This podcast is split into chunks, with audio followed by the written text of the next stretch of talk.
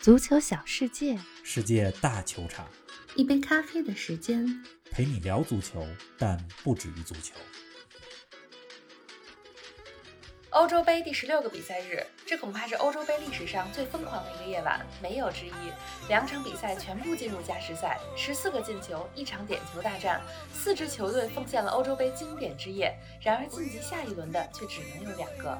瑞士疯了，法国傻了，欧洲杯最大冷门出现了。西班牙进攻美如画，防守却险些崩盘，最终五比三战胜克罗地亚，与瑞士会师八强战。疯狂背后，让我们回归理性，聊聊出局的法国、惊险晋级的西班牙，这两支强队有哪些通病？更多精彩内容以及今晚的英德大战前瞻，尽在本期欧洲杯早咖。听众朋友们，大家好，欢迎来到今天的节目。冯老师，你好。林子好，听众们大家好，看完球得长喘一口气，是的，这是一个太疯狂的夜晚了。没错，这是我看的第六届欧洲杯比赛，在我的印象里，没有一个夜晚像今天一样，是啊两场比赛都是充满了很多的戏剧性。太疯狂了。今天出场的这四个队，西班牙、克罗地亚、法国、瑞士，给我们奉献了两场无与伦比的比赛。没错，但要说最大的赢家是谁，我嗯必须说只有一个，那就是足球这项运动本身。嗯足球无愧于世界第一运动，而且我觉得所有热爱这项运动的球迷也是今天晚上这两场比赛的赢家。是的，这个足球比赛最大的魅力就在于不可预知性，嗯， 这个特点在今天凌晨的两场比赛里被体现的淋漓尽致。而且最大的戏剧性就在于夺冠大热法国输给了瑞士，对呀、而且踢丢最后一个点球的是法国队的王牌姆巴佩。居然是他。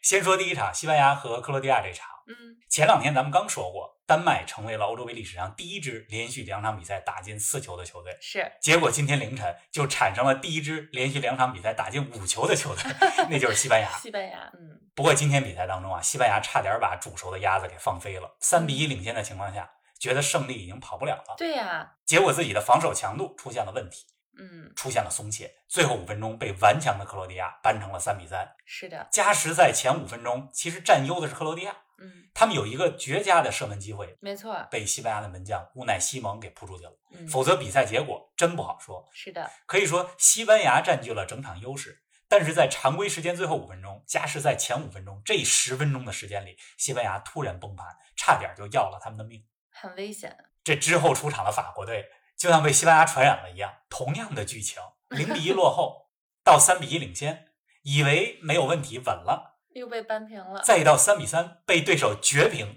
是不过法国队可没有西班牙这样的好运气，法国队在点球大战中输给了瑞士，出局了。是的，咱们欧洲杯历史上的今天，就和刚才说到的西班牙有关系。好啊！今天是北京时间六月二十九日，来跟我们说说历史上的今天。二零零八年的六月二十九号，当年的欧洲杯决赛，西班牙一比零战胜了德国，捧起了德劳内杯，嗯，这是他们时隔四十四年再次夺得欧洲杯的冠军。二零零八年的西班牙阵容当中，守门员是卡西，嗯后防线上有普约尔、拉莫斯，中场有哈维、伊涅斯塔、法布雷加斯这些人，是锋线上有比利亚和金童托雷斯，真的是黄嗯金一代。没错。那届欧洲杯之前，西班牙足球一直是预选赛表现好，嗯，到了大赛决赛阶段就掉链子。嗯大家也在说，西班牙足球什么时候才能将才华变现呢？是啊，结果在2008年那届欧洲杯上，西班牙表现得非常好，嗯，决赛面对强大的德国，托雷斯打入了唯一进球。那届欧洲杯夺冠之后，也开启了西班牙足球的黄金时代，是的，接连获得了2010年世界杯、2012年欧洲杯的冠军，四年三夺大赛冠军，可以说是前无古人。是啊。哎，大约十年前的西班牙真的是太优秀了，以至于现在我们看到西班牙，总会忍不住和当时的进行对比。冯老师，今天凌晨西班牙算是有惊无险的战胜克罗地亚，你怎么评价一下他的表现呢？咱们先说西班牙，但是也得留点时间给法国， 嗯，精彩看点太多。是的，西班牙这场呢，咱们用一二三的方式给大家来复盘西班牙这场比赛的表现，嗯那就是一个最佳瞬间，两次克服逆境，三名关键球员，你看怎么样？可以啊。先来说说一个最佳瞬间。最佳瞬间是这场比赛进行到五十七分钟的时候，西班牙的阿斯皮利奎塔头球破门，嗯，把比分改写成了二比一，让西班牙全场第一次领先。是，我选这个球为最佳瞬间，一是因为这个球展示出了西班牙战术的灵活多变。嗯你，想，司职右后卫的阿斯皮利奎塔跑到禁区中央来抢点头球，是啊，这说明西班牙的进攻手段很多元。嗯，每名球员虽然有固定位置，但是主教练恩里克也给了球员一定的自由度。没错，这第二呢，是因为这个球是即将三十二岁的阿兹，就是阿斯皮利奎塔嗯在西班牙国家队的第一个进球。啊，看英超和欧冠的球迷都对阿兹比较熟悉了，他是切尔西效力了九年的老臣，刚刚过去的这个赛季也帮助球队夺得了欧冠。嗯，他在西班牙国家队当中啊，其实只有二十多次出场，今天是他第一个进球，为阿兹感到高兴。当然了，我觉得更让西班牙球迷感到高兴的是，这个球充分说明了现在西班牙队中哪个位置的球员都有可能进球。是的，你看，西班牙在这届欧洲杯当中进了十一个球，是由六个不同的球员打进的。嗯，全部都有可能。哎，说完了这一个瞬间，再给我们说说西班牙今天是如何克服两个逆境的？ 西班牙今天遇到的第一个逆境是上半场的离奇乌龙球，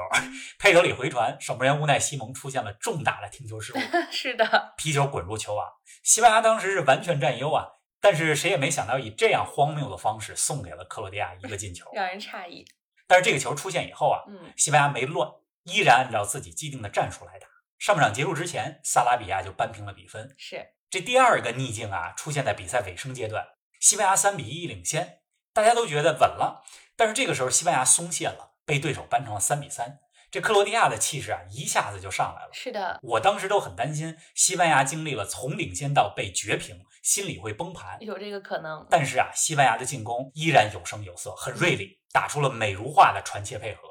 加时赛上半场连进两球，彻底杀死了比赛。是，这个时候，克罗地亚不仅体力消耗殆尽，而且心气儿也没了。虽然说西班牙是实力占优的一方，虽然说大家都期望着西班牙说战胜克罗地亚不成问题，嗯，但是今天两次遇到逆境都调整过来了，我觉得咱们还是给西班牙得点赞，因为应对逆境的能力恰恰是淘汰赛当中成功的关键。说的没错。您正在收听的是《足球咖啡馆》，一杯咖啡的时间陪你聊足球，但不止于足球。欢迎您在各大音频平台关注我们的节目，同时欢迎关注冯老师的足球评论公众号“冯球必侃”，让我们一起聊球、砍球、追球。哎，咱们再来说说三名关键球员吧。方老师，这应该包括今天在锋线上非常活跃，并且在加时赛打入第一关键球的莫拉塔吧？是的，莫拉塔算一个。哎，无论在俱乐部还是西班牙国家队啊，过去这一两年，莫拉塔受到的批评不少。嗯，但我觉得今天这场球，莫拉塔踢得不错，可以说是证明之战。是，不仅在加时赛里帮助西班牙再次取得领先，而且在整个比赛当中也创造了不少威胁进攻机会。是的，你看他在中前场的跑位，给队友创造出来了不少空间。这第二位咱们要说的就是送出两次助攻的奥尔默。嗯奥尔默这名球员，他的职业生涯人家不走寻常路，嗯，他和今天西班牙的对手克罗地亚这个国家有着紧密的联系。来说说奥尔默出自巴萨青训，啊。不过在十六七岁的时候，就出人意料的到克罗地亚去踢球了，在萨克勒布迪纳摩踢了五六年，踢出名堂之后，才加盟了德甲的莱比锡，嗯，之后也入选了西班牙国家队。第三名呢？第三名就是西班牙队长布斯克茨，嗯，这一支西班牙国家队是比较年轻的，二十四个欧洲杯球队里，西班牙是第五年轻的。布斯克茨是西班牙队当中少有的三十岁以上的球员，嗯他的经验和场上的领袖作用对这支西班牙队太关键了。是你看布斯克茨因为新冠疫情缺席了小组赛前两场，他回来之后，西班牙最近这两场比赛中场梳理明显就变得更有序了。他就是西班牙的定海神针。确实是，西班牙这就已经进了八强了。方老师，你看好他们更进一步吗？比如说进四强甚至决赛？通过这四场来看吧，我觉得西班牙进攻没得说，可以用进攻美如画来形容。嗯，大家说到十年前在世界足坛那支非常有控制力的西班牙队，一定就会想到当时西班牙的打法就是传控或者叫 tiki taka。嗯，现在的这支西班牙，你看连续两场进五个球，有的媒体也在说说曾经的传控打法又回来了，嗯但是我觉得啊传控是现在西班牙的特点之一。西班牙的打法可不止传控，啊，你看现在的西班牙队里边，两个边路也是杀手锏，嗯像阿尔巴、马克斯·略伦特、奥尔默、费兰托雷斯这些球员都非常擅长边路突破。是的，另外啊，现在的西班牙不像之前啊十年前那样，进了前场以后就耐心的传控渗透，长时间控球。嗯，现在的西班牙是进攻速率非常快，而且非常善于大范围的长传转移。是不过啊，我比较担心的是西班牙的防守。你看今天比赛最后十分钟，西班牙防守非常松散。是有点儿西班牙这两场的首发中卫都是埃里克·加西亚，他上赛季在曼城没打什么比赛，状态怎么样是个问号。嗯另外啊，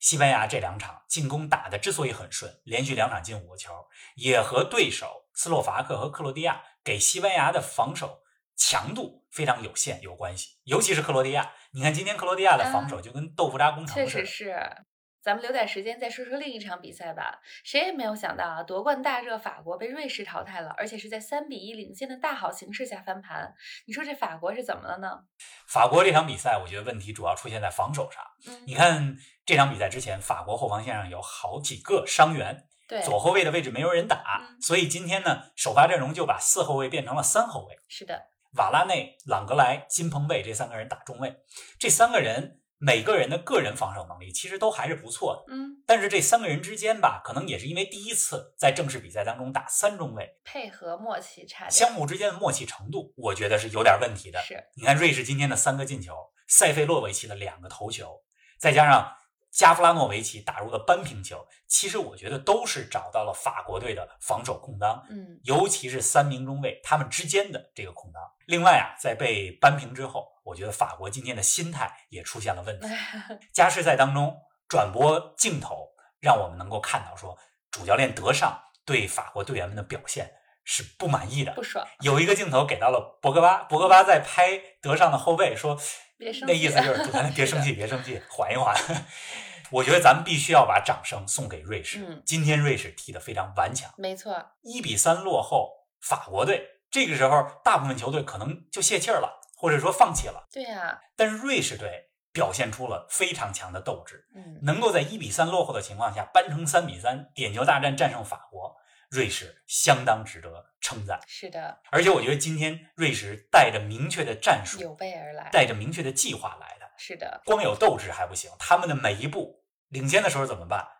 落后的时候怎么办，非常清晰。思路清晰，嗯，欧洲杯八强已经确定六个席位了。北京时间今晚凌晨，最后两个八强席位也将产生。备受瞩目的英德大战终于来了，方老师给我们前瞻一下。从小组赛三场来看啊，英格兰是一支非常讲究控制的球队，三场比赛进了两个球嗯，不丢一球。虽然没有打出特别赏心悦目、酣畅淋漓的比赛，但是这支英格兰队非常稳。是，这种稳定呢，在进入淘汰赛之后是非常重要的。嗯，而反观德国队这边，德国是一支非常不稳定的球队。有点儿，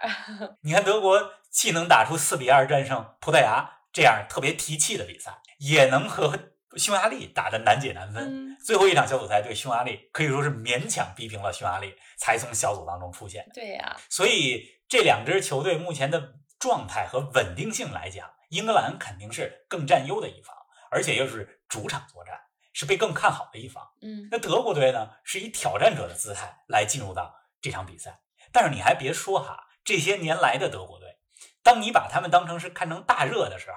反往而往不行。发挥低于预期。是的，但是，当德国队是以这种挑战者的身份出击的时候，往往会有惊人的表现。嗯，总之，这场比赛英德大战，综合各方面的因素来分析，呃，我比较看好英格兰。嗯，当然了，这也很有可能是一场需要通过加时赛甚至点球大战分出胜负的比赛。我觉得一切都有可能发生对。英德大战，